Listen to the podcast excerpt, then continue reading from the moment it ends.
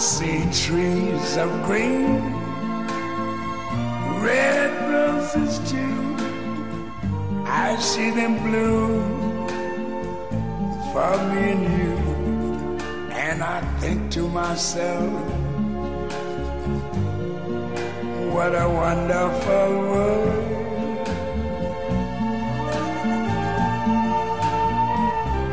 Mamma, io non ci credo. Non ci credo. Non ci credo.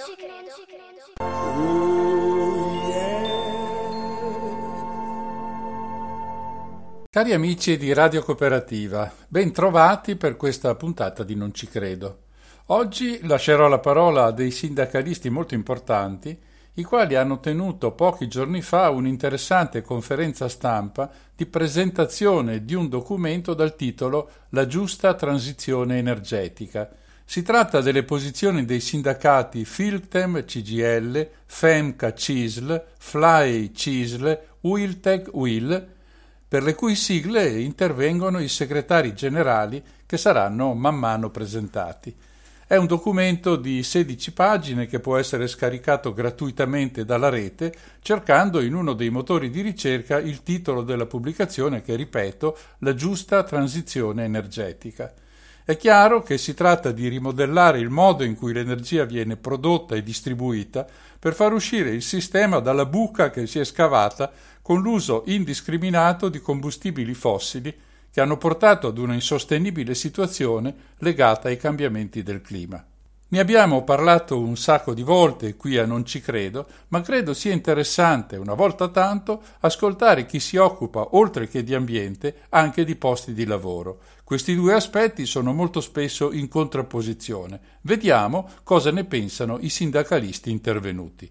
La ripresa è in diretta, per cui non è detto che i livelli audio siano perfetti, ma i contenuti sono interessanti e meritano di essere ascoltati. Qua e là ho inserito un breve stacco musicale per ridurre le durate delle parti parlate. Buon ascolto. Brevemente questa conferenza stampa nella qualità di decano della comunicazione delle quattro federazioni. Eh, vi illustro brevemente come abbiamo pensato di svolgere la conferenza stampa. Eh, ci sarà un primo intervento del segretario generale della Wiltec Will Paolo Pirani, a cui farà seguito un intervento della segretaria generale della FEMCA CISL Nora Garofalo, che sarà seguita dall'intervento del segretario generale della FILTEM CGL Marco Falcinelli e successivamente ci sarà l'intervento del segretario generale della Play Salvatore Mancuso. Prego tutti i colleghi di tenere chiusi i microfoni perché sicuramente potrebbero esserci dei rumori di sottofondo eh, nelle redazioni eh, che possono disturbare il collegamento e di comunicare per chat eh, ogni loro esigenza e soprattutto le domande che dovrebbero o vorrebbero rivolgere eh, global, globalmente ai quattro segretari generali o singolarmente ad uno di quattro a secondo dei temi che questi svolgeranno.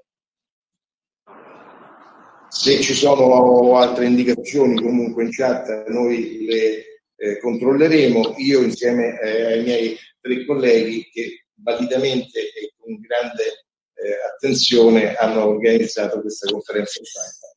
Eh, ci siamo dati dei tempi che sembrerebbero eh, come dire, un po' nuovi per il modello sindacale, ma sono sicuro che i quattro segretari generali hanno un'attenzione particolare a questo e i loro interventi saranno di una manciata di minuti, quindi efficaci e brevi per consentire a tutti voi poi di lavorare in tranquillità. Avete avuto già tutto il materiale che noi abbiamo prodotto e diffuso per la comunicazione, riceverete un comunicato stampa relativo a questa conferenza al termine di essa e comunque tutti i nostri quattro uffici stampa delle quattro federazioni sono a vostra disposizione per ogni ulteriore necessità, aggiornamento, spiegazione o contatto. A questo punto lascio la parola ehm, al Paolo Pirani, segretario generale della IRTEC WIL. Prego. Grazie Ubaldo, eh, grazie ai colleghi giornalisti che sono intervenuti oggi. Eh, questa è una conferenza stampa che riteniamo molto importante perché rappresenta l'inizio di un percorso che intendiamo eh, sviluppare fino in fondo per porre al centro del dibattito del Paese, dei temi dello sviluppo, del post-Covid, la questione dell'energia. Se vogliamo che il nostro Paese cresca, se vogliamo che l'economia vada avanti, dobbiamo sapere che questo sarà possibile nella misura in cui il tema dell'energia diventa non oggetto di sterili polemiche ideologiche, di contrapposizioni, ma momento di condivisione di tutto il Paese attorno a delle scelte precise. Già oggi le organizzazioni sindacali di CGL, CISL e WIL si presentano sulla base di un dibattito unitario con delle proposte precise che vogliamo condividere con il sistema delle imprese. Abbiamo discusso e ci siamo confrontati sia con le aziende di Confindustria, sia con quelle dei servizi eh, di Utilitalia e vogliamo costruire una posizione comune eh, di tutte le, le associazioni, le forze interessate ad affrontare il tema dell'energia per aprire con il governo un tavolo di confronto perché questo tema è un tema essenziale per lo sviluppo del nostro paese. Senza energia non vanno avanti le fabbriche, non si muovono i veicoli, non si riscaldano le case, non si accendono le luci nelle case. L'energia è un punto di svolta nella economia mondiale e del nostro paese. Vogliamo costruire un progetto che traguardi il futuro, che corrisponda agli obiettivi ambientali di decarbonizzazione, di abbattimento dell'emissione di anidride carbonica, che punti alle fonti rinnovabili. Vogliamo farlo non con l'ideologia, ma concretamente con dei progetti di investimento, con delle scelte che appunto traguardino la cosiddetta transizione energetica. Se vogliamo passare dal carbone, dalle fonti fossili a quelle rinnovabili, vanno fatte delle scelte precise, utilizzando la transizione per fare degli investimenti che dovranno durare nel tempo. Pensiamo che vadano rifatte le reti energetiche, le reti idriche, le reti del trasporto del gas, che vadano trasformate le centrali a carbone in centrali a gas, che vadano sviluppati progetti di ricattura dell'anidride carbonica, che vada sviluppata la ricerca attorno all'idrogeno, non con delle assurde contrapposizioni tra idrogeno blu, grigio e verde, ma sapendo che dobbiamo invece andare avanti con un mix di energie puntando all'obiettivo dell'abbattimento delle emissioni di CO2. Sono scelte complesse che richiedono un coordinamento, ecco perché riteniamo che vada creata una cabina di regia a livello governativo e con le regioni per gestire un processo di questo tipo su cui investire eh, anche le forti risorse a livello europeo. Sull'energia, sull'autonomia dell'energia, sul costo della bolletta energetica del nostro paese passano partite importanti legate alla capacità che avremo di riprendere una via di sviluppo e di progresso o se no altrimenti restare ai margini di una competizione internazionale che rischierebbe di schiacciarci. Ecco perché noi riteniamo assolutamente urgente promuovere iniziative a partire da questa conferenza stampa per costruire un ampio schieramento e un ampio consenso perché eh, gli slogan, le idee del Green New Deal, della transizione energetica eh, passino dai dibattiti eh, sulle televisioni e sui giornali a scelte concrete di sviluppo nel nostro paese. Grazie. We try to love and love. We try to love and go inside. To match love, you will struggle. I feel like a danger when we survive. We can hold all the night.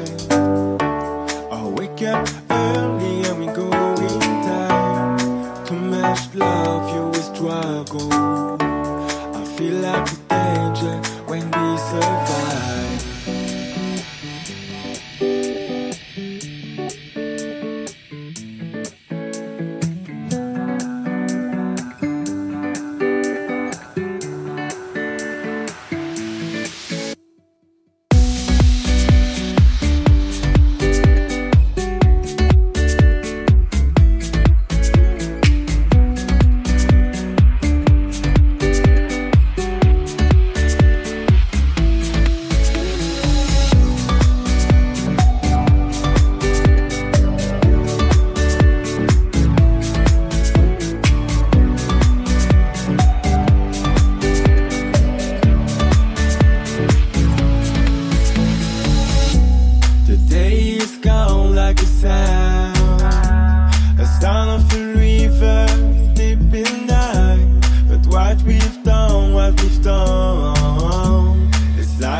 Fiction when we survive.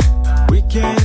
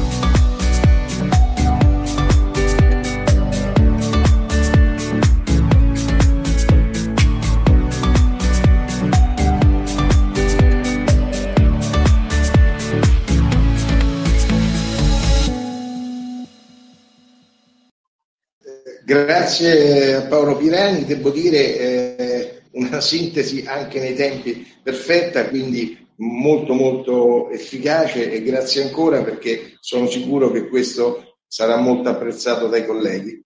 Eh, a questo punto, come dicevamo, eh, lascerei la parola per eh, ulteriori sollecitazioni eh, alla segretaria generale della FEM CACISL, Nora Garofalo. Prego. Grazie, grazie Grazie Ubaldo. Eh, oggi per noi è, lo diceva prima Paolo, una giornata davvero importante e vi ringraziamo di esserci perché nel momento in cui tutta l'attenzione del Paese è focalizzata sulla pandemia, eh, trovare eh, il tempo e lo spazio anche eh, sulle, sulle testate giornalistiche per ragionare di temi eh, importanti come sono i temi dell'energia è davvero una, una cosa della quale eh, vi ringraziamo.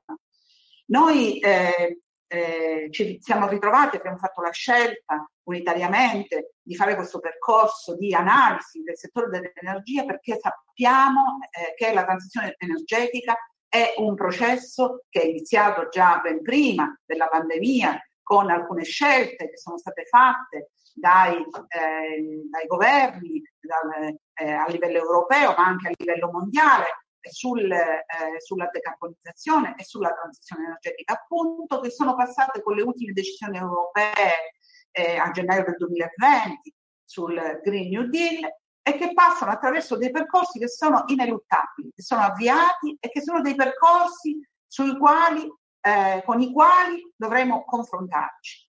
Alla fine della pandemia noi eh, ci ritroveremo eh, se non siamo capaci di eh, pensare a quello che dobbiamo fare dopo, quando avremo superato la grave emergenza sanitaria, ci ritroveremo a eh, dover eh, inseguire delle, dei percorsi che hanno continuato ad andare avanti.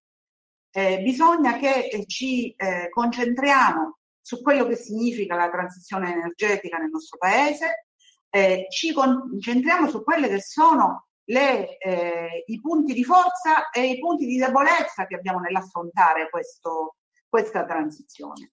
Questa transizione che sappiamo, noi sappiamo nei consessi internazionali in cui si è parlato eh, di questa transizione, eh, che questa è stata eh, diciamo, auspicata come una just transition, una giusta transizione, ma una giusta transizione deve passare attraverso dei modelli economici, sociali, culturali che eh, appunto la rendano giusta. Eh, nella filiera energetica sono, eh, sono, sono eh, tanti i percorsi e i cambiamenti che la transizione porterà. Il passaggio dalle fonti fossili alle fonti rinnovabili è un passaggio che eh, eh, necessariamente deve avvenire nel tempo e deve avvenire, noi sosteniamo nel nostro documento, attraverso l'utilizzo di un eh, elemento importante per la transizione che è il gas. Il gas che eh, diventa eh, fondamentale per accompagnare questo processo gas che non possiamo considerare solo elemento di transizione, ma dobbiamo considerare elemento inserito dentro questa eh, maturazione della eh, transizione energetica. E, inserito a, a, pieno titolo perché quando parliamo di gas parliamo del gas naturale, ma parliamo anche del tanto eh, acclamato negli ultimi tempi idrogeno, eh, per la produzione del quale sono previste, lo accennava prima Paolo, eh, tanti colori nel, per definire quali sono i processi che portano alla sua produzione, che passano attraverso eh, sistemi eh, che sono ancora in evoluzione. Le nostre reti del gas, quelle che oggi trasportano il gas naturale, saranno nelle condizioni di trasportare, sono nelle condizioni di trasportare anche l'idrogeno, che può essere una chiave di volta per quello che, che sarà l'approvvigionamento energetico delle, dei nostri impianti industriali, ad esempio. Eh, per la sua produzione sarà necessario che si sviluppino dei sistemi di produzione che passano però a, attraverso l'utilizzo delle eh, fonti rinnovabili. Eh, un'altra cosa sulla quale noi eh, appuntiamo l'attenzione nel nostro documento riguarda il sistema dei servizi a rete in generale. Noi sappiamo che in Italia i servizi a rete soprattutto nel nord Italia. E qui ancora una volta si marca segnatamente la differenza tra il nord e il sud del nostro paese. Nel nord del nostro paese sono gestiti prevalentemente da eh, aziende, da multi-utility, che sono aziende quasi eh, completamente a capitale pubblico, che gestiscono, che sono multiservizi e quindi gestiscono i servizi energetici, ma anche il servizio idrico e il servizio di, eh, dei rifiuti. Eh, sappiamo che, eh, oltre all'elettrico ovviamente, sappiamo che eh, queste aziende, abbiamo avuto degli incontri con eh, le associazioni che le rappresentano, le associazioni di impresa che le rappresentano, che ci hanno confermato come la capacità di progettazione eh, degli investimenti, la capacità eh, di ehm, stare dentro le regole comunitarie, di evoluzione digitale di queste aziende sia veramente importante al nord e come invece le aziende del sud, nonostante i due esempi, che per quello che riguarda il servizio idrico eh, sono eh, diciamo un po' più avanti rispetto al resto, cioè ad esempio della Sardegna con Abbanoa e della Puglia con l'acquedotto pugliese, eh, comunque le aziende per la loro eh, dimensione, per la loro eh, forma di gestione, non riescono a stare al passo con una eh, eh, gestione del servizio di tipo industriale che le porti ad essere eh,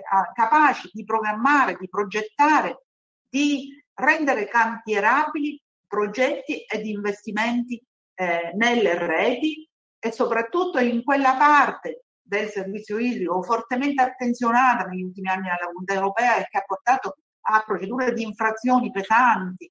Eh, le, sono state com- combinate multe molto pesanti eh, per eh, l'incapacità di stare dentro i eh, range richiesti dei servizi di depurazione delle acque e quindi eh, queste, queste aziende, soprattutto al sud, mostrano dicevo prima, ancora una volta la differenza eh, fra il nord e il sud per un servizio che rischia tra l'altro di essere impattato fortemente, stravolto. Eh, ricordo che comunque il servizio idrico in Italia è pubblico, la proprietà è pubblica al 98%, quindi usciamo da questa diatriba del pubblico-privato, ma parliamo di forme di gestione che devono essere industriali e che devono essere di servizio al cittadino.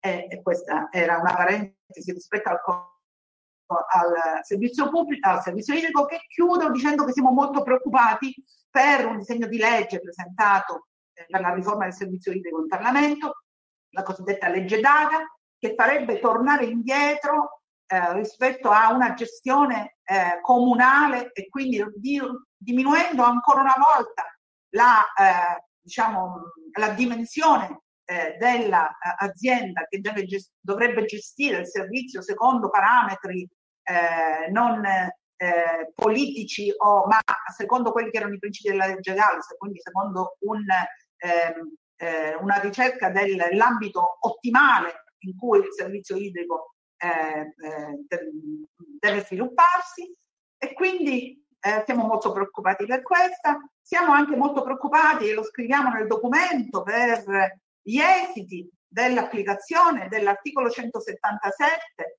del eh, codice appalti eh, che prevede che le aziende che eh, diciamo, hanno le concessioni del gas, laddove non, eh, non siano state queste concessioni acquisite attraverso gare.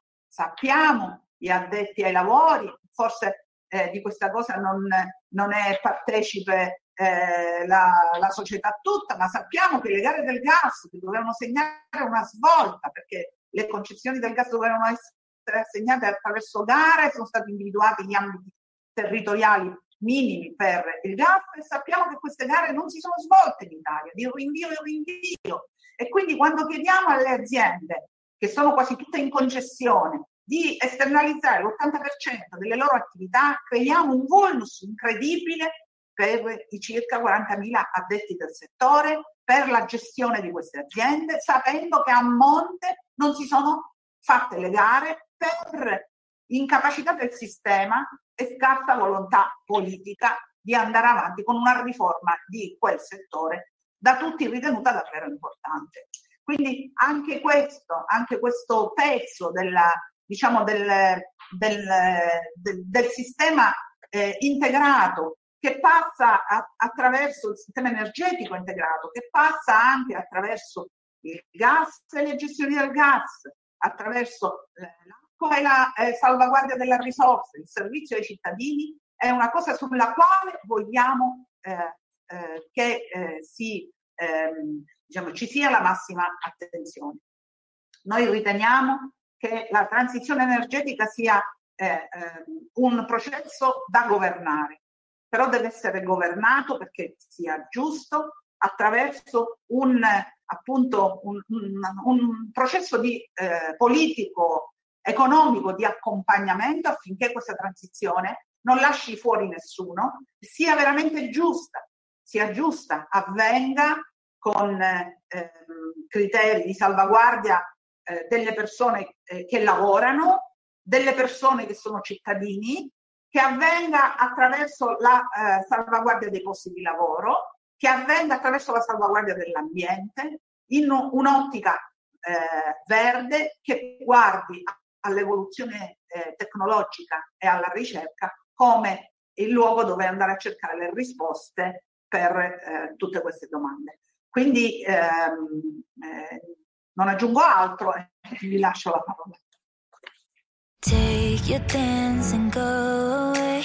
Do nothing, come back again. I'm okay, I'm on my way. My way, my way.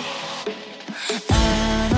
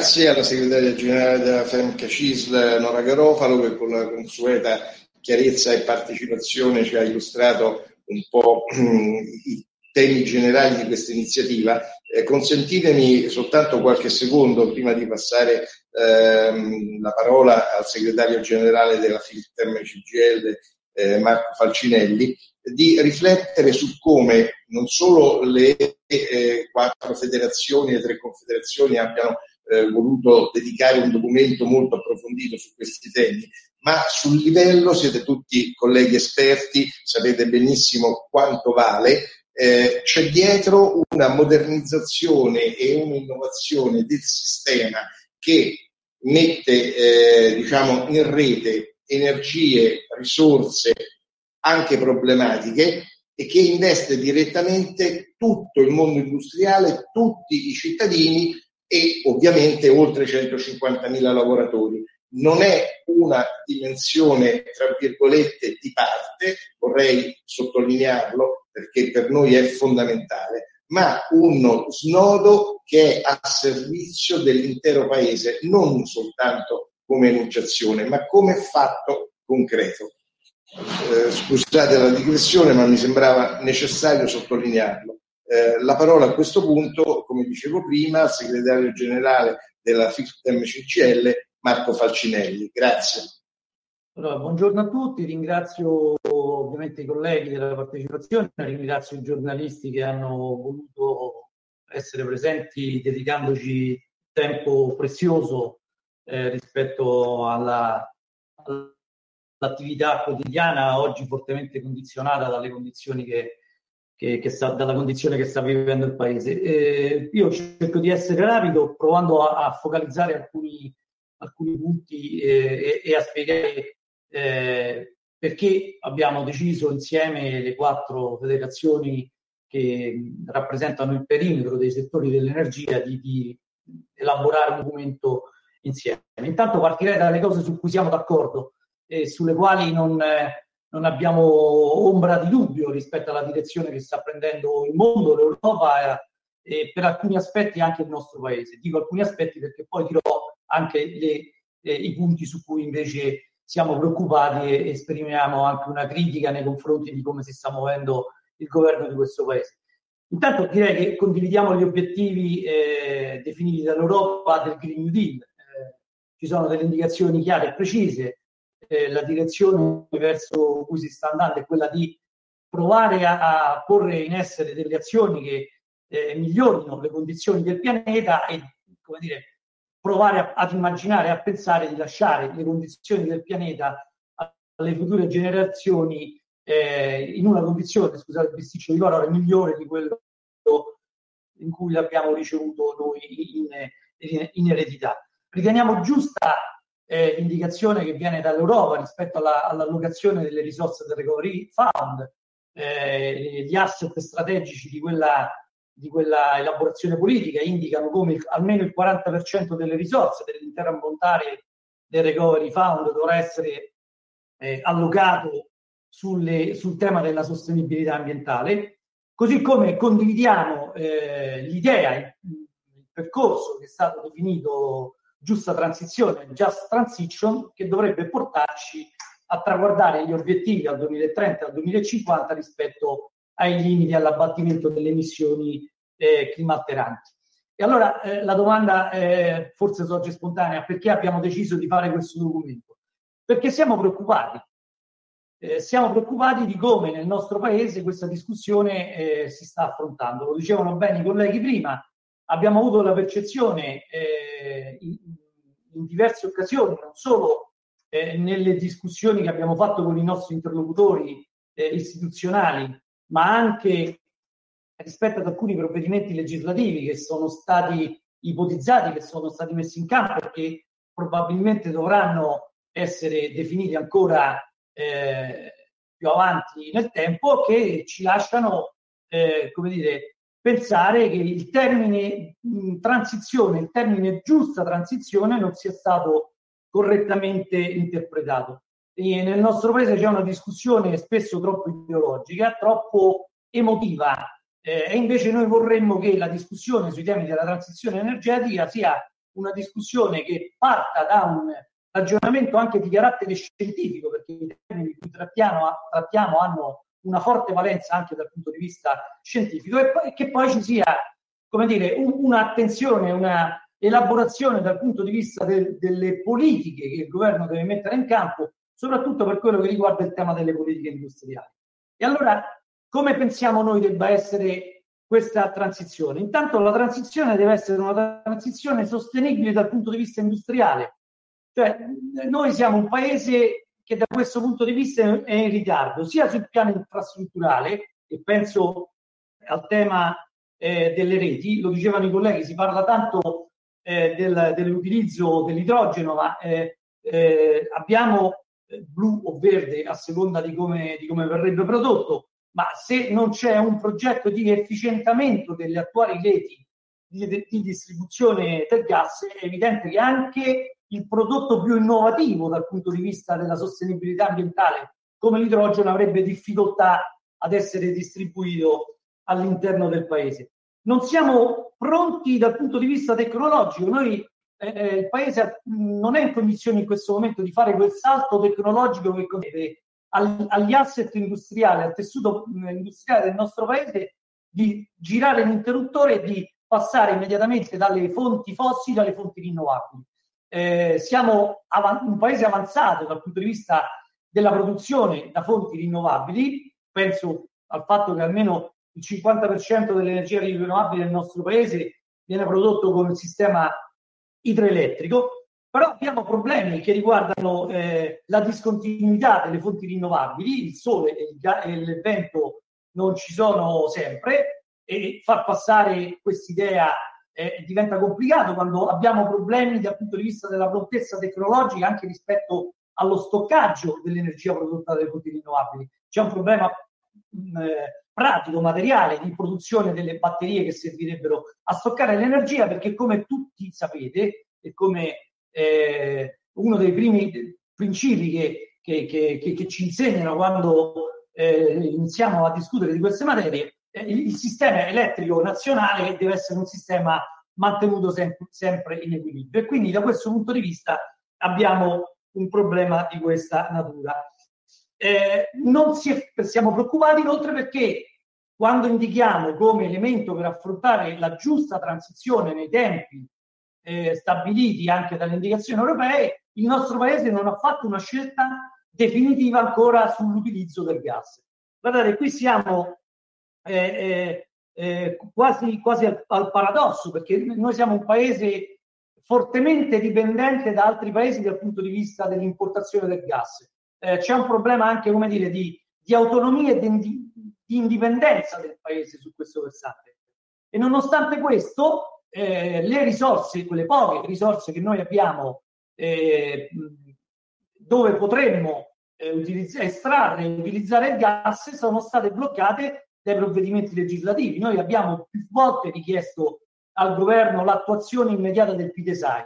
Se pensate a quello che è successo a Ravenna, eh, dove un hub di estrazione del gas che avrebbe consentito di diminuire la nostra dipendenza energetica da altri e di utilizzare quel gas come fonte di energia pulita eh, per sostenere il nostro sistema industriale, sia stata eh, in, maniera, io dico, eh, sconsiderata, eh, impedita da, dai provvedimenti legislativi che sono stati presi eh, negli ultimi anni. Eh, perché il tema della decarbonizzazione, per essere coerenti rispetto al passaggio eh, della transizione da fonti fossili a fonti rinnovabili, è un tema che noi rischiamo di non risolvere, cioè rischiamo di non cogliere quegli obiettivi che anche la comunità europea ci ha indicato dal punto di vista dei tempi. E, e lo facciamo, eh, come dire, eh, anche qui in, in, contraddizione e in maniera incoerente rispetto a quello che fanno altri paesi europei. La Germania, per esempio, si è data come tempi di uscita eh, per la decarbonizzazione al 2038. Noi la do- dovremmo realizzare entro il 2025. Non siamo pronti rispetto a, a, a quella data e evidentemente il rischio che corriamo è che eh, le aziende che producono eh, utilizzando eh, il carbone, le centrali che, che, producono energia utilizzando il carbone non potranno dismettere quelle attività nel 2025. Siamo anche qui in un ritardo infrastrutturale eh, drammatico. Io eh, eh anche in, questo, in questa occasione cito per esempio la, la Sardegna, che è una regione in cui non c'è il gas e che se al 2025 dovesse eh, vedere eh, spente le centrali di produzione energetica alimentata a carbone, eh, sostanzialmente si spegnerebbe dal punto, di vista, dal punto di vista energetico. Tra l'altro la scelta del gas è una scelta che il governo, il paese aveva fatto perché il piano nazionale integrato di energia e clima, il PNIEC, il famoso PNIEC, indica questa strada dal punto di vista della transizione. Eppure si continua, eh, eh, si continua a, a, non scegliere. Così come eh, lo dicevano anche i colleghi, eh, insisto sul fatto che dal punto di vista legislativo si stanno adottando provvedimenti che rischiano di rendere ancora più complicata la transizione, eh, più drammatica dal punto di vista industriale. Eh, penso alle cose che diceva Nora, per esempio, sulla, sulla legge DAGA e, e il riordino del sistema idrico, penso a, alla sciagurata idea di modifica eh, del codice degli appalti con la legge 177 che eh, obbliga le imprese eh, campioni nazionali da questo punto di vista eh, che ci sono nel paese a eh, dare in appalto almeno l'80% delle attività.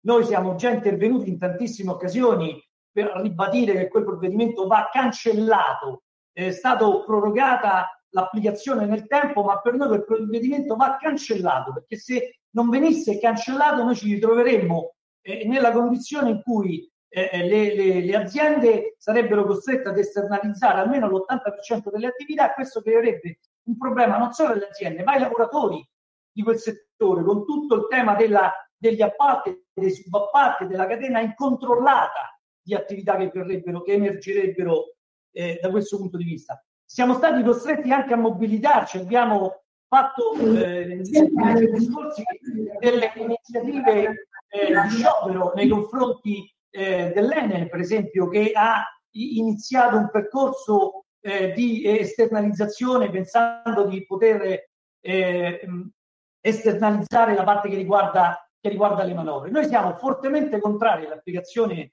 eh, di, questa, di, questi provvedimenti legislativi non, non perderemo occasione per, per, manifestarlo nei confronti del governo e delle istituzioni. Eh, l'altro aspetto della transizione, oltre a quella eh, che deve essere una transizione sostenibile dal punto di vista industriale, è che la transizione deve essere sostenibile anche dal punto di vista sociale. Par- parlare di accettabilità sociale della transizione è un tema per noi fondamentale. Abbiamo centinaia di migliaia di lavoratori che lavorano all'interno dei settori di cui stiamo parlando, che rischiano non solo di perdere eh, il lavoro, eh, ma anche nel caso in cui si proceda in maniera eh, sbagliata affrontando il tema della transizione, noi rischiamo di perdere eh, eccellenze professionali che hanno caratterizzato il nostro paese, che oggi consentono al paese su molti aspetti eh, di, di, che riguardano gli aspetti della produzione energetica, di essere un paese avanzato rispetto ad, rispetto ad altri. Noi non possiamo permetterci questa condizione, non possiamo permetterci uno scontro anche generazionale tra i lavoratori che, che, che, che sono occupati in queste, in queste aziende, in queste imprese, in queste attività industriali, con il resto del mondo che, che ripeto, sulla base di, una, di un eccesso di, di, di emotività nella, nell'affrontare il tema della transizione, eh, rischiano di vedere quei lavoratori come gli inquinatori del mondo.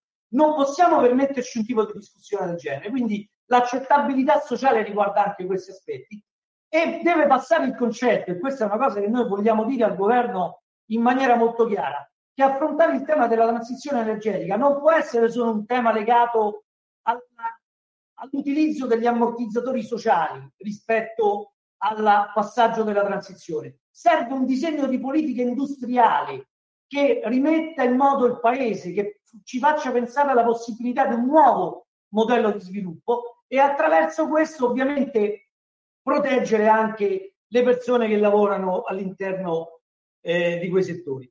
Per noi il confronto con il governo è un confronto indispensabile. eh, le nostre confederazioni eh, lo stanno rivendicando eh, e devo, devo, dire, eh, non lo dico eh, solo per quello che riguarda la mia sigla, ma è, è un'opinione condivisa da, da, tutte le organizzazioni sindacali. Il governo da questo punto di vista latita perché eh, al contrario del ruolo centrale che, che, ci ha, che ha attribuito alle organizzazioni sindacali nel confronto per gestire la fase di emergenza, eh, quel tavolo che il governo aveva eh, promesso alle organizzazioni sindacali eh, per ragionare eh, su come tanto allocare le risorse del, del recovery fund, ma su come riprogettare il paese, su come pensare a un nuovo modello di sviluppo, è un tavolo che tarda a manifestarsi. Ecco, noi dobbiamo insistere su questo aspetto. Il ruolo delle organizzazioni sindacali deve essere un ruolo centrale nella riprogettazione del paese e quindi lo dico eh, sapendo di interpretare anche il pensiero degli altri colleghi, noi non faremo sconti su questo versante. Abbiamo già messo in campo delle iniziative di mobilitazione specifiche per alcuni aspetti che ho citato prima. La conferenza stampa di oggi è un punto di partenza rispetto alla nostra iniziativa. Eh, condizioni permettendo, faremo anche eh, iniziative aperte anche ad, ad interlocutori eh, esterni, ad esperti che ci consentono di affrontare il tema della transizione energetica. Vorremmo coinvolgere in questa nostra discussione nel, come dire, nel, nel principio della massima democrazia anche i rappresentanti dei movimenti ambientalisti, perché noi comprendiamo le loro ragioni, ma loro devono comprendere anche le nostre di ragioni sui temi della sostenibilità ambientale e sulla sostenibilità sociale della transizione. Noi intendiamo fare questo ragionamento, intendiamo rivendicare un ruolo, intendiamo rivendicare sia dal pubblico che dal privato forti investimenti, non solo le risorse che vengono dall'Europa, ma il Paese se vuole sciogliere i nodi di sistema che, gli, che impediscono eh, lo sviluppo deve pensare a utilizzare risorse interne e a fare investimenti. Le aziende devono fare altrettanto perché eh, è evidente che devono svolgere un ruolo eh, in, in questa direzione. E quindi per noi è particolarmente importante il documento che abbiamo elaborato in questa giornata di oggi perché eh, il tema della transizione energetica non può essere un tema affrontato come lo, lo, si sta affrontando nel nostro paese, perché se si continua ad affrontarlo in quel modo rischiamo di creare ulteriori danni già ad una condizione, come dire, eh, non proprio brillante dal punto di vista degli assetti industriali e della, e della elaborazione della politica industriale del nostro paese. Hate to see you crying, but what did he do? What did he say? What kind of did he do today? We know that he's a lying. So what did he paint to make this okay? Still feel the same as yesterday. You keep doing the same things, but your eyes are looking so hazy.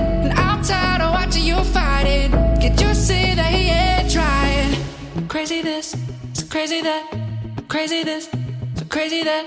I'm tired of watching you fight it. You see that he ain't trying? Crazy this, so crazy that, crazy this, so crazy that. I'm tired of watching you fight it. You see that he ain't trying? I feel like I'm dying, watching the way he plays the games. You always claim that he's gonna change. You just can't deny it. He's no innocent. There's no winning it. You keep doing the same things,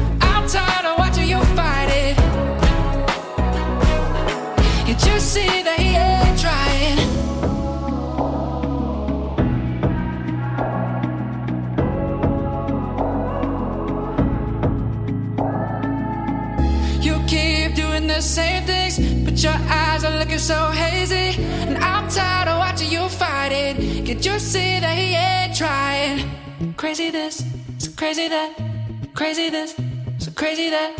I'm tired of watching you fight it. You just see that he ain't trying? Crazy this, so crazy that, crazy this, so crazy that. I'm tired of watching you fight it. You see that he ain't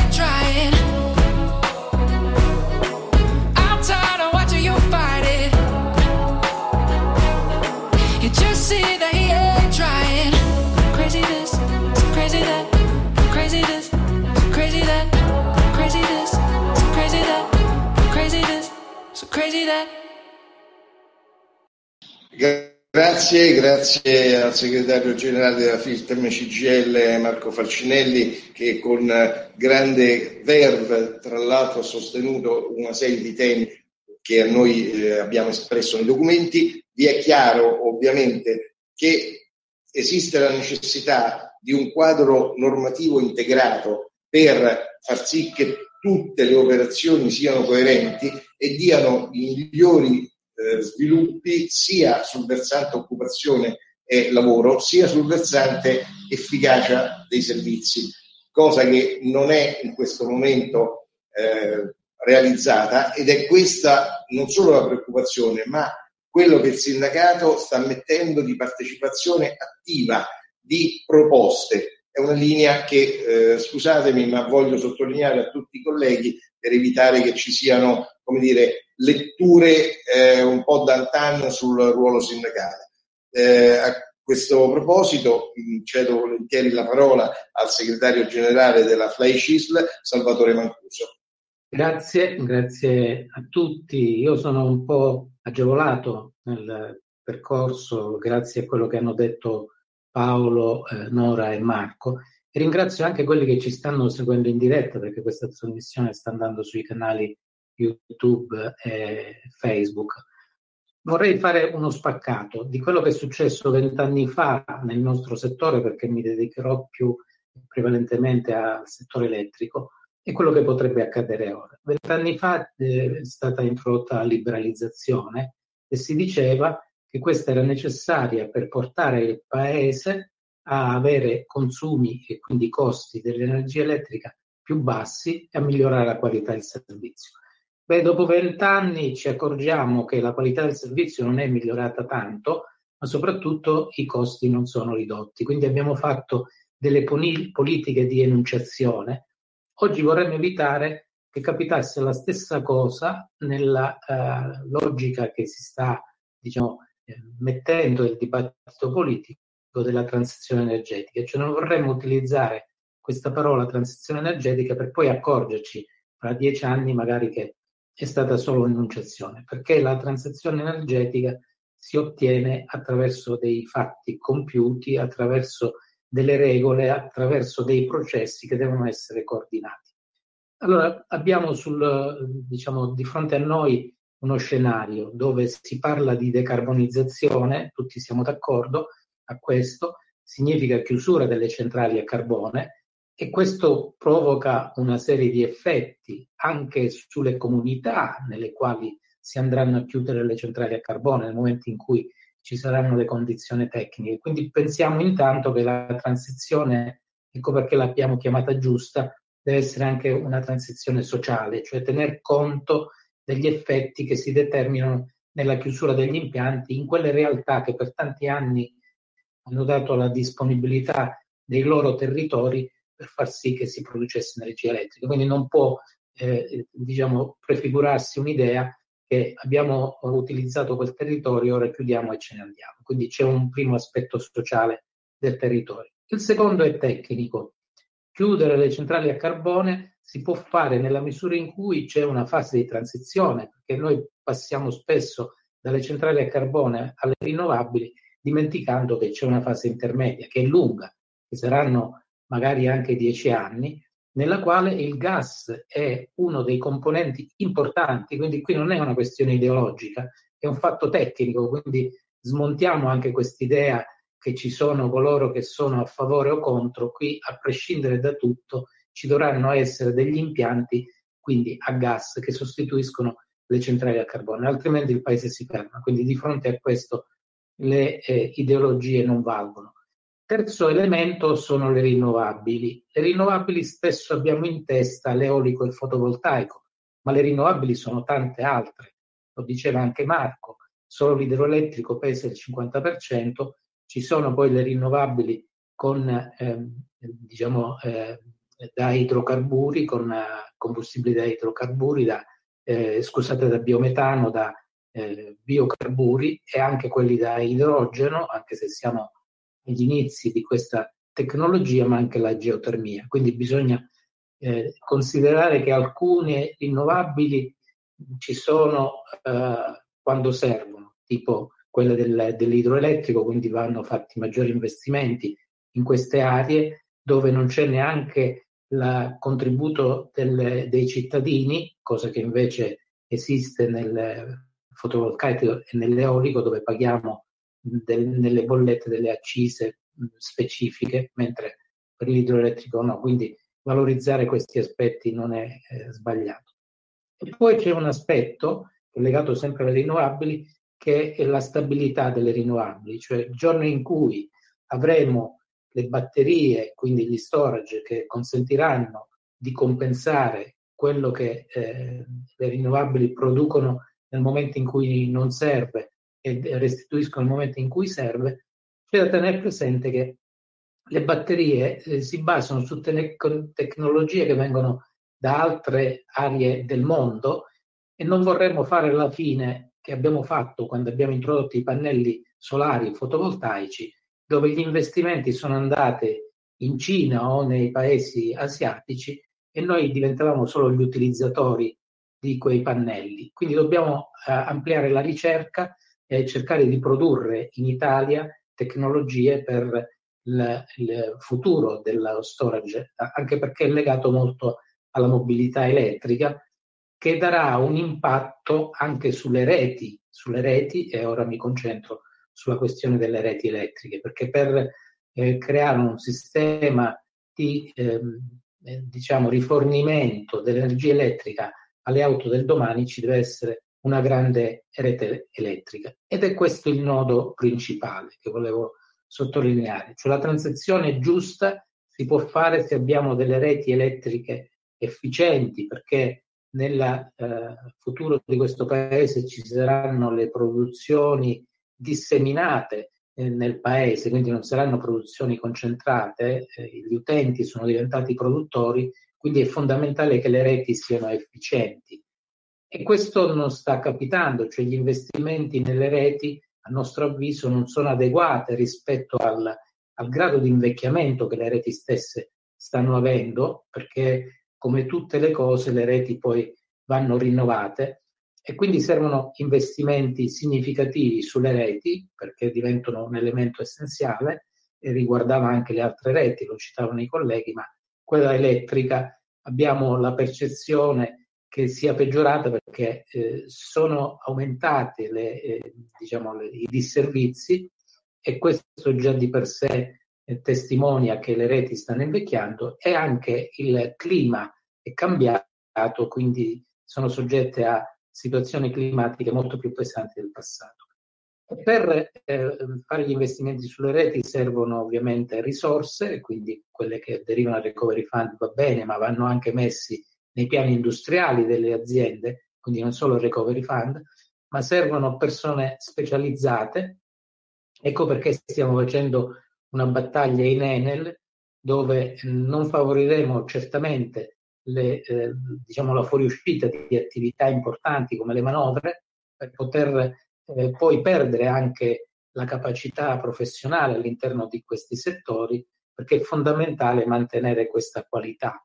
Eh, la ehm, legge, la, l'articolo 177 che vorrebbe portare all'esterno l'80% delle attività in appalto delle aziende ovviamente che hanno concessioni, e quella del mondo elettrico è una di queste, dove ci sono le concessioni sia sulla rete ma anche sugli impianti di produzione idroelettrica, diventerebbe un dramma perché significherebbe abbandonare il paese a se stesso, quindi è importante mantenere all'interno queste attività, professionalizzare le persone e quello che stiamo facendo anche con l'Enel è mantenere la competenza industriale, perché non vorremmo fare la fine della SIP. Tanti anni fa aveva una caratteristica analoga all'Enel, poi le attività sono state esternalizzate, oggi è diventato un gestore, non è più un'impresa industriale, quindi vorremmo mantenere questo connotato.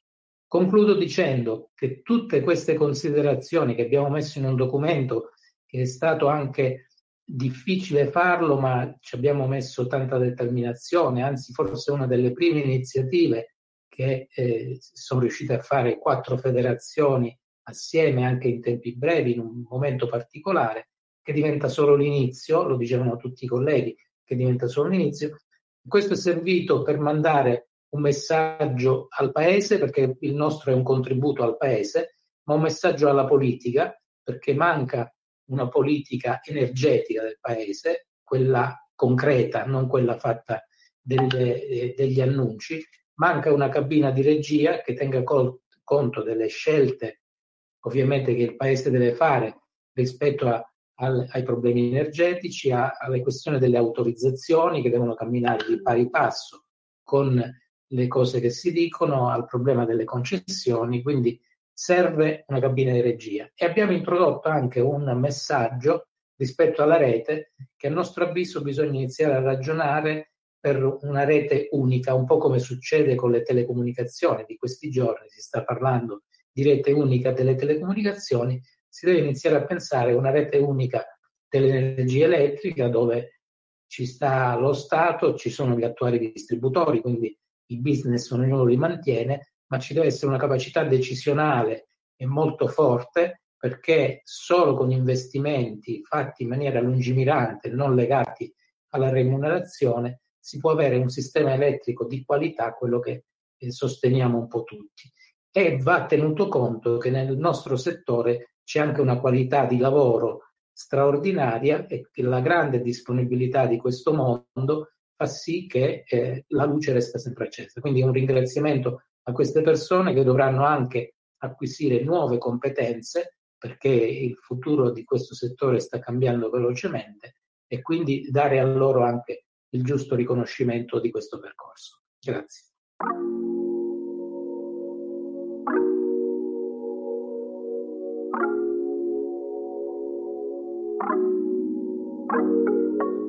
Down from top to bottom. I've been reminiscing, the feeling been a problem. Cutting corners to what was real and what was awful. Doing favors while I didn't give an offer.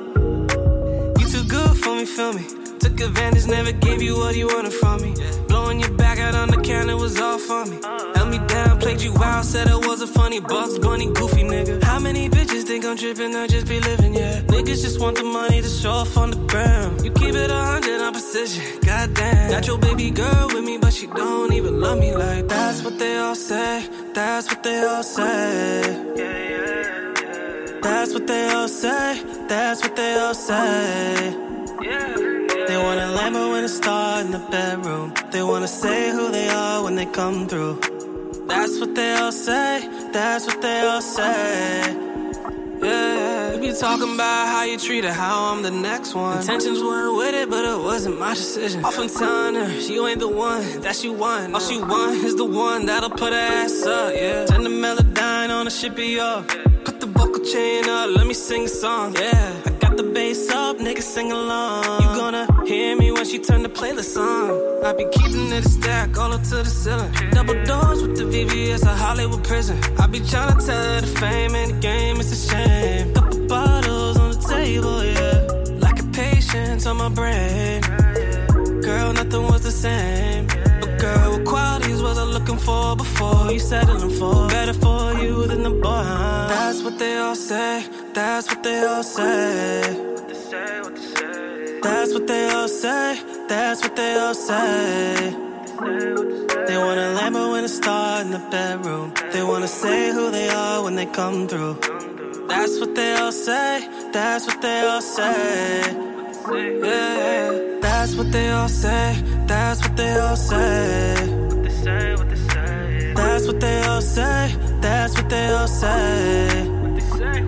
They want a Lambo and a star in the bedroom. They wanna say who they are when they come through. That's what they all say. that's what they all say. Yeah.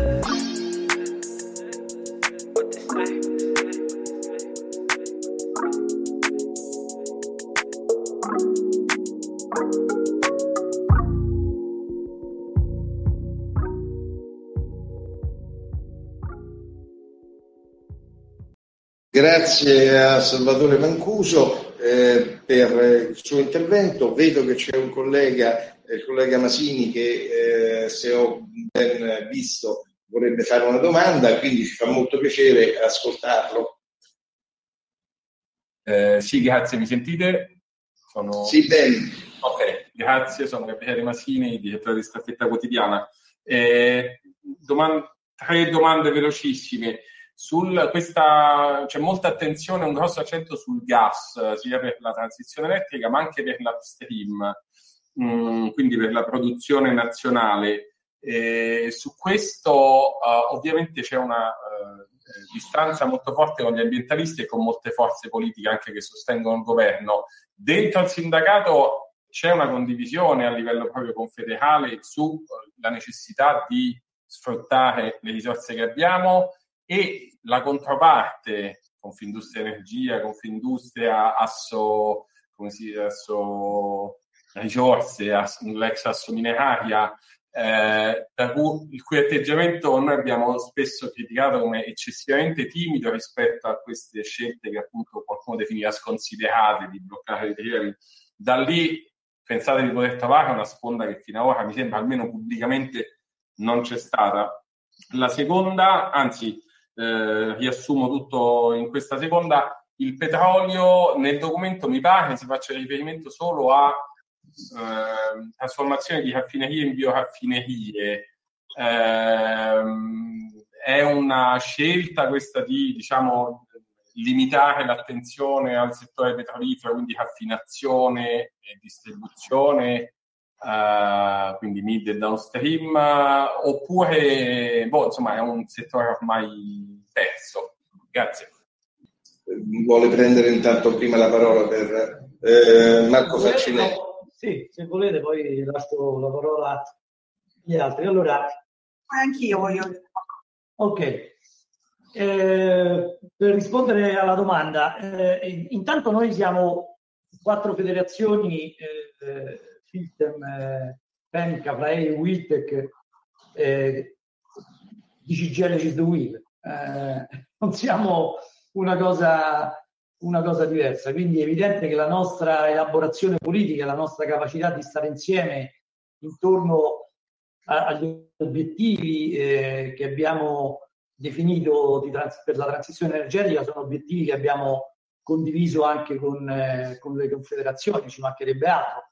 Poi evidentemente, ma per essere trasparenti, insomma, ci sono anche eh, alcune sensibilità diverse eh, su, su, alcuni temi, ma eh, parliamo di eh, dire, tematiche che riguardano comunque la condivisione degli obiettivi generali eh, che, che, che, non è in discussione. Eh, c'è ovviamente eh, più attenzione probabilmente da parte delle categorie rispetto a, ai temi degli assetti industriali e delle politiche occupazionali, eh, ma non c'è una, eh, una differen- differenza sostanziale rispetto alle iniziative confederali sui temi della, della transizione energetica e io aggiungo non, non, non potrebbe esserci insomma da questo, eh, da questo punto di vista.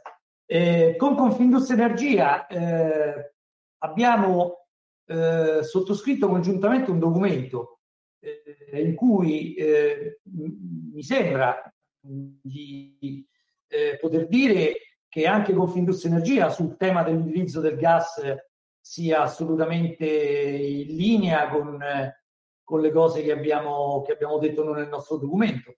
Eh, è difficile avere una posizione diversa perché eh, significherebbe eh, assumere una posizione che, che, andrebbe in assoluta controtendenza rispetto a dove sta andando il mondo. Quindi eh, al, al, di là di dire, differenti eh, opinioni legate alla, alla, alla, difesa degli interessi primari di ciascuno di noi, l'industria, eh, le, le, imprese e il sindacato, ma è, è, la condivisione dello scenario che alla fine ci fa indicare gli stessi percorsi. Eh, uno scenario che veda le nostre imprese, eh, come ho detto prima, eh, switchare l'interruttore da, da fonti fossili a fonti totalmente rinnovabili è uno scenario che l'industria del nostro paese non può permettersi. Quindi eh, mi sembra da questo punto di vista una strada obbligata. L'ultima questione riguarda il petrolio.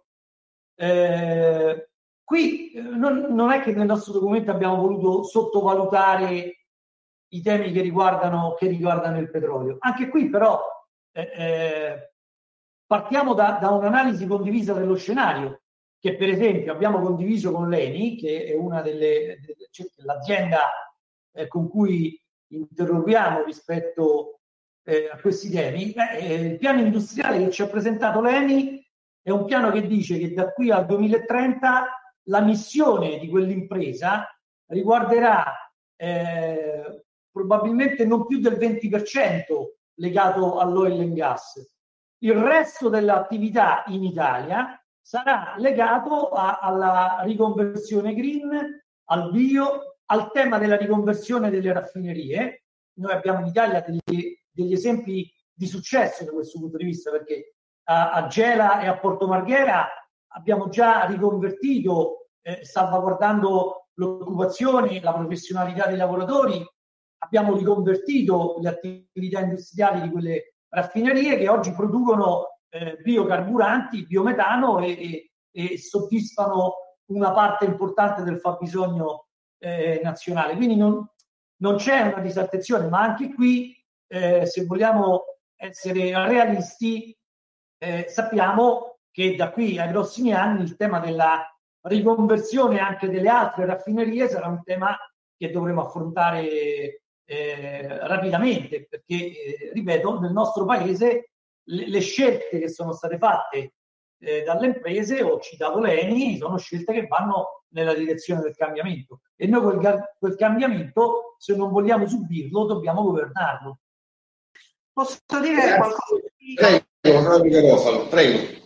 Restando che appunto Marco ha già risposto ampiamente alla domanda, volevo aggiungere, quindi non ripeto le cose che lui ha già detto, anche per questioni di, diciamo, di tempi, ma poi ne abbiamo dibattuto ampiamente eh, tante volte e, ehm, fra di noi. Io volevo dire che col sistema delle imprese c'è eh, un, ci sono dei percorsi di condivisione degli scenari che eh, ci hanno anche fatto pensare a delle iniziative da intraprendere insieme proprio per sensibilizzare il governo eh, e anche l'opinione pubblica rispetto a questi temi. Perché guardate, questi temi hanno bisogno anche di un cambiamento culturale e del supporto della società italiana che deve cambiare rispetto a quello che fino ad oggi ha inteso come ehm, energia e sistema energetico. Cioè, eh, per esempio, mh, le bioraffinerie, che sono state una scelta importante fatta dall'azienda energetica nazionale per antonomasia che è l'ENI in Italia ne ha riconvertite due. Sappiamo che le bioraffinerie stentano ad avere l'approvvigionamento degli oli esausti, che sono quelli necessari alla produzione del biocarburante, perché addirittura l'ENI deve importare gli oli usati perché la raccolta differenziata degli oli esausti in Italia non è bastevole per il fabbisogno e per la capacità produttiva delle bioraffinerie. Cioè è il sistema che deve cambiare rispetto alla economia circolare, quindi è anche un salto culturale che deve fare tutto il paese. Lo stesso vale per la differenziata e per la produzione di energia da forzo, cioè quindi dalla fase organica del rifiuto, del rifiuto solido urbano, che potrebbe essere riconvertita in energia ed essere quindi doppiamente importante perché porterebbe ad una eh, diciamo, eh, soluzione di una parte del problema dei rifiuti che sappiamo essere grandissimo in Italia e dall'altra parte eh, producendo energia da rifiuti chiuderebbe l'anello dell'economia circolare rispetto ai rifiuti eh, e sarebbe un, passo in, veramente importante per il paese. Ecco, lì c'è bisogno di un passaggio che sia eh, complessivo, culturale e per queste cose c'è bisogno di tempo.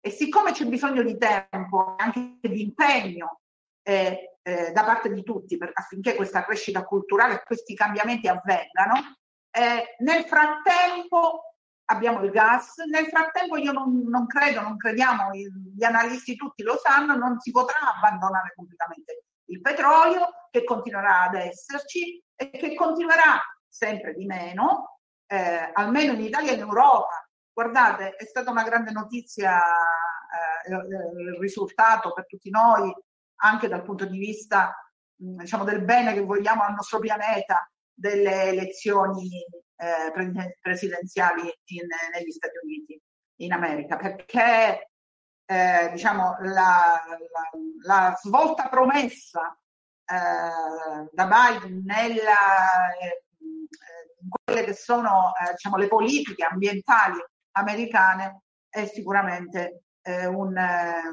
un, un, motivo diciamo, per essere un po' più ottimisti rispetto a dove andremo da questo punto di vista nel pianeta. E poi la voglio fare brevissima, noi dei, facciamo dei percorsi unitari che ci portano a confrontarci, ad avere a volte eh, delle visioni, eh, diciamo, ehm, eh, dei, dei, momenti di scambio su visioni che però sono sempre molto vicine, perché noi come categoria abbiamo a cuore eh, ehm, le, eh, l'esito industriale, la, l'evoluzione industriale dei nostri settori però nello stesso tempo, come diceva bene Marco, siamo inseriti dentro delle confederazioni che hanno anche uno, eh, una visione, uno spazio che non è eh, soltanto quello industriale.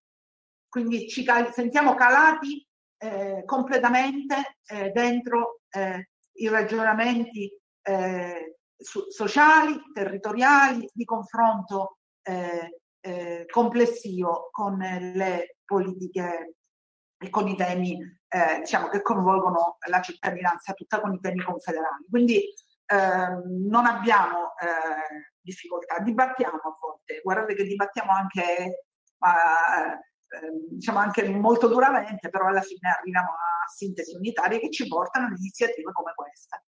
Bene, grazie. Vedo che ci sono altri colleghi, eh, Nutarelli e Maciocco, che vogliono rivolgere le loro domande. Vi prego di farlo con attenzione. Pregherei anche tutti i segretari generali eh, di intervenire in maniera molto ristretta perché già la nostra conferenza stampa è andata oltre un'ora eh, ed è impegnativo. Bello, partecipata, ottima cosa, però lo ricordo a tutti. Eh, prego i colleghi, grazie.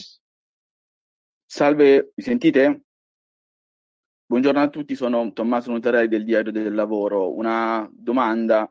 Volevo chiedere qual è il, il modello di relazioni industriali che il sindacato ha in mente per affrontare la transizione energetica. Grazie.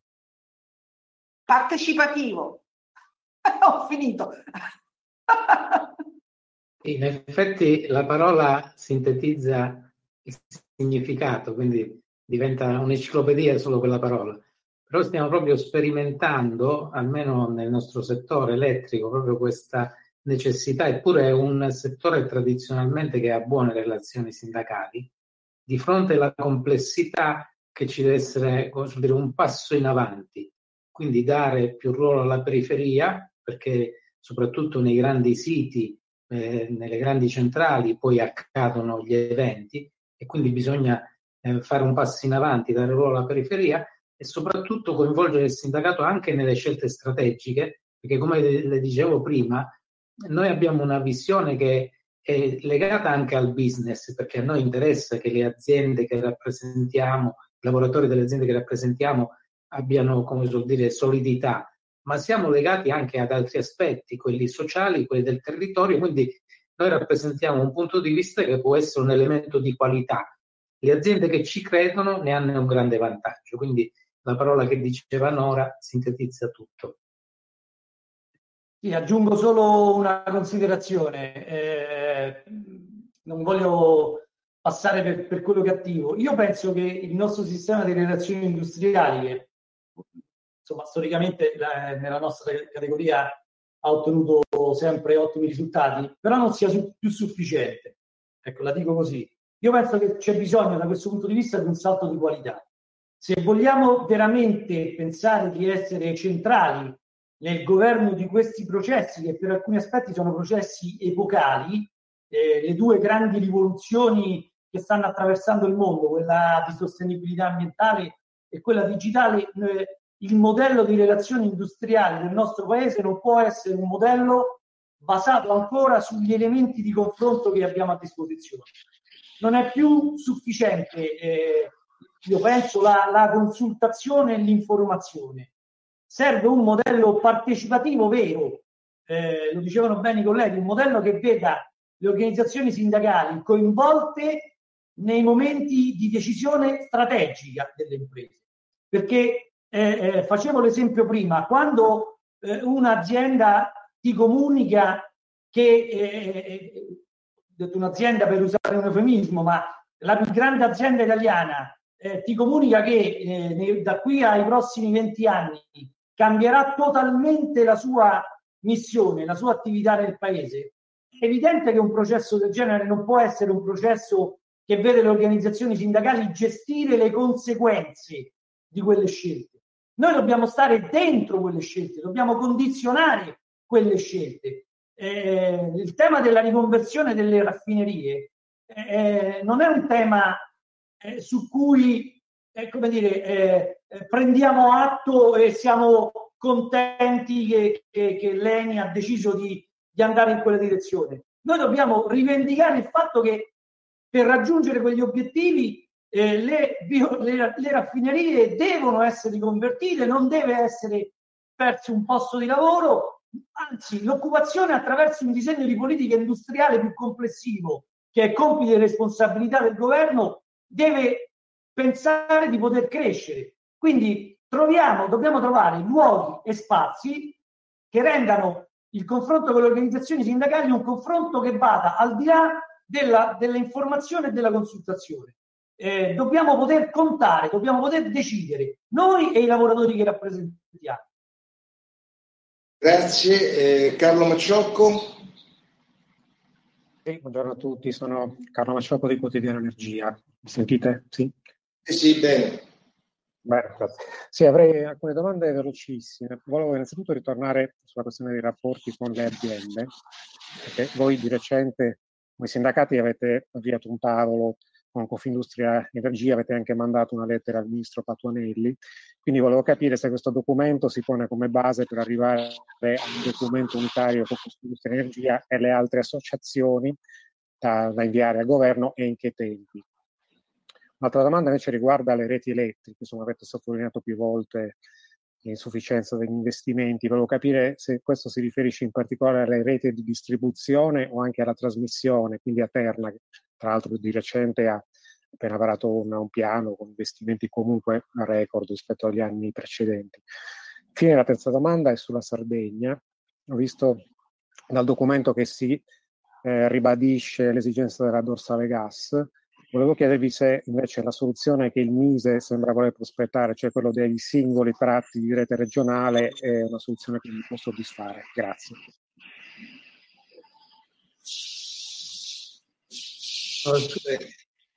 Allora facciamo così, io do una risposta rapidissima sulla Sardegna e poi lascio la parola ai colleghi. Eh, rispetto alla Sardegna, io penso che le scelte che, sta, che, che la scelta che sta indicando il Mise sia sbagliata. Eh, la dico in maniera molto netta, eh, e non ha, eh, come dire, nessuna logica dal punto di vista della sostenibilità ambientale, perché quello che serve alla Sardegna è costruire un'infrastruttura, la dorsale, che serva attraverso la costruzione di, la costruzione di eh, rigassificatori di immettere gas eh, nel circuito che poi in futuro, lo dicevano bene i colleghi, potrà servire anche a trasportare eh, l'idrogeno e, e, non solo il metano, in modo da raggiungere eh, eh non solo l'utilizzo industriale delle attività sarde, ma anche ovviamente il consumo eh, civile eh, delle città dal punto di vista del gas. La dorsale serve perché come dire, renderebbe immediatamente fruibile il gas eh, dappertutto e eh, la soluzione che, eh, che, invece indica il Mise, che è quella di costruire i gassificatori ma non costruire la dorsale, significa riempire la Sardegna di centinaia di eh, camion bombole che girano per eh, la regione inquinando per trasportare il gas. La domanda, eh, come dire, sorge spontanea. Che cosa ha di sostenibile ambientalmente una proposta del genere? Io penso che sia una proposta sbagliata. Penso che la costruzione da, della dorsale del gas sia l'unica risposta utile per, per andare nella direzione della sostenibilità ambientale per fornire quella regione eh, del, diciamo, del, combustibile che serve per mandare avanti le attività industriali e, e le attività civili dell'intera regione.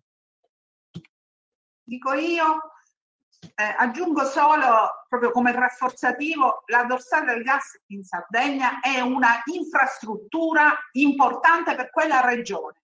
Qualunque che, quale che sia poi il futuro dell'approvvigionamento energetico, un'infrastruttura necessaria per quella regione. Io eh, direi qualcosa sullo stato diciamo, del, del, lavoro che insieme alle nostre controparti naturali, Confindustria Energia una parte, Utilitalia per quel che riguarda i servizi pubblici, stiamo facendo. Noi auspichiamo abbiamo fatto con Confindustria Energia un, eh, insieme una lettera al Ministro per sollecitare eh, un tavolo di confronto su questa questione della ehm, della transizione energetica.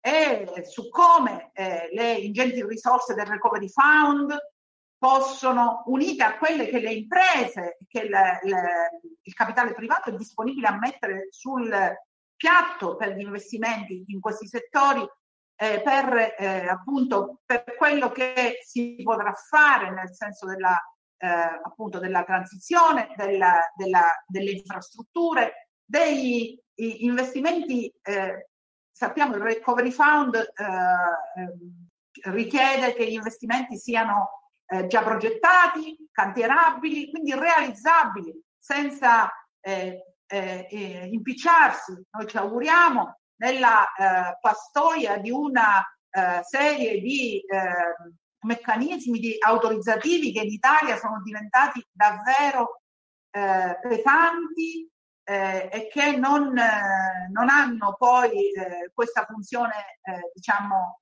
di, eh, sempre di tutela dell'ambiente e che nonostante il decreto semplificazioni non sono stati semplificati abbastanza.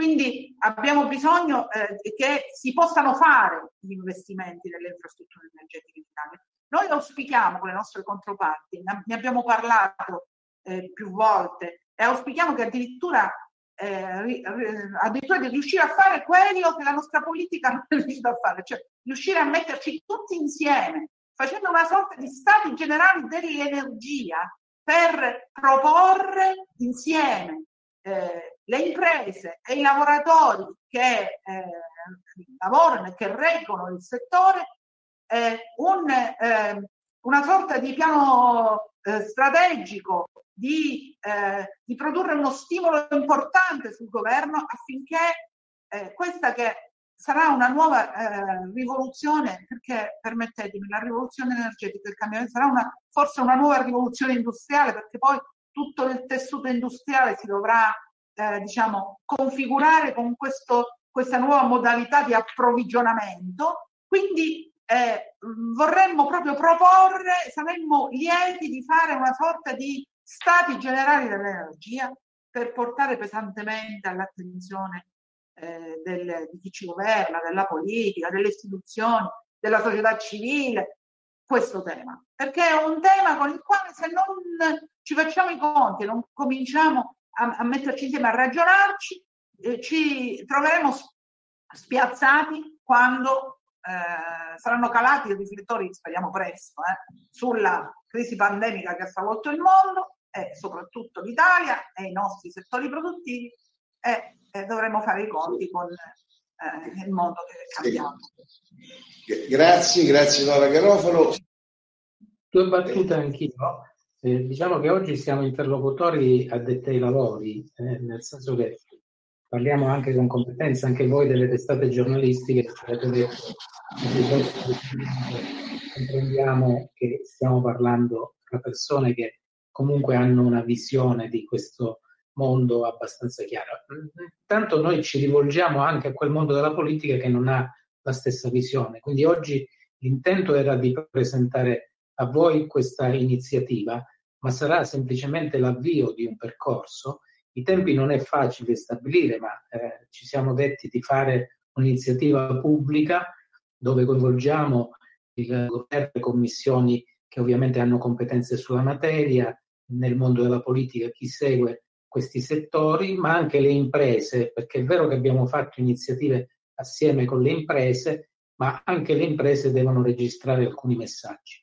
La seconda questione invece riguarda la rete, no? la sua domanda dice ma è tutta la rete o è solo la parte di distribuzione? In effetti è solo la parte di distribuzione perché Terna sta, ha già fatto, ma sta facendo degli investimenti, anzi per superare anche quei nodi, eh, proprio quelle parti quelle strozzature della, della rete nazionale di trasmissione, quindi c'è un interesse di Terna di rendere sempre più efficiente la rete nazionale. Però Terna, Terna è un modello, perché noi pensiamo che se c'è un'unica entità che gestisce la rete come fa Terna per l'alta e altissima tensione, e ha anche l'autorità e il ruolo per poter dire quando si chiude una centrale, se si chiude, perché ha, ha diciamo, la responsabilità del funzionamento eh, elettrico del paese, ecco questo modello potrebbe essere, non togliendo il business a nessuno, potrebbe essere riportato all'interno delle reti di media e bassa tensione. Quindi anche lì con una visione più lontana rispetto al business immediato, ma rispetto alla qualità del servizio. Quindi la differenza c'è, Materna può diventare un modello di riferimento. Bene, eh, non ho altre richieste di interventi. Eh, devo dire, eh, ringrazio non soltanto ovviamente i quattro segretari generali che tornerò eh, a citare, ma tutti i colleghi, mh, molti ci hanno seguito e ci stanno seguendo su Facebook eh, per una partecipazione così attenta e paziente. Siamo andati un pochino oltre quelle che potevano essere le aspettative, ma credo che i temi che abbiamo affrontato e che i quattro segretari generali hanno voluto toccare sono talmente rilevanti nel discorso economico generale, ma anche nella vita di tutti noi, da ogni lavoratore ogni cittadino, eh, e coinvolgendo imprese anche molto rilevanti del paese, che certamente questo tempo è stato molto ben speso. Eh, ringrazio tutti, eh, vi ricordo che gli interventi fin qui eh, seguiti sono stati quelli dei segretari generali di Filterm CGL Marco Farcinelli, di Frank Macisl Nora Garofalo, di Fly Cisl Salvatore Mancuso e di Wiltec Will di Paolo Pirani. Ovviamente i nostri quattro uffici stampa sono a disposizione vostra e di tutti gli altri colleghi per ogni necessità. Vi ringraziamo e vi auguriamo buon lavoro. È tutto per questa puntata. L'appuntamento è tra due settimane, sempre alle 20.50, sempre sulle frequenze di Radio Cooperativa. Adesso però non cambiate frequenza, c'è un appuntamento che credo interesserà molto i nostri amici che hanno un po' di esperienza dei tempi passati.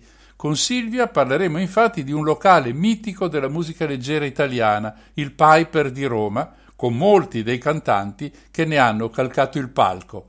Vi aspetto dunque tra pochi minuti a Infinitamente Blues. Da Mario il solito affettuoso saluto.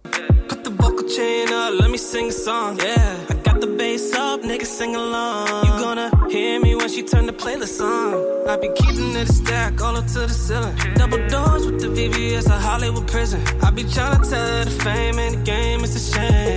bottles on the table, yeah. Like a patience on my brain.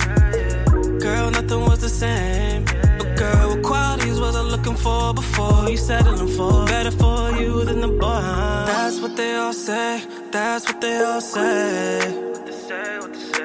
That's what they all say. That's what they all say.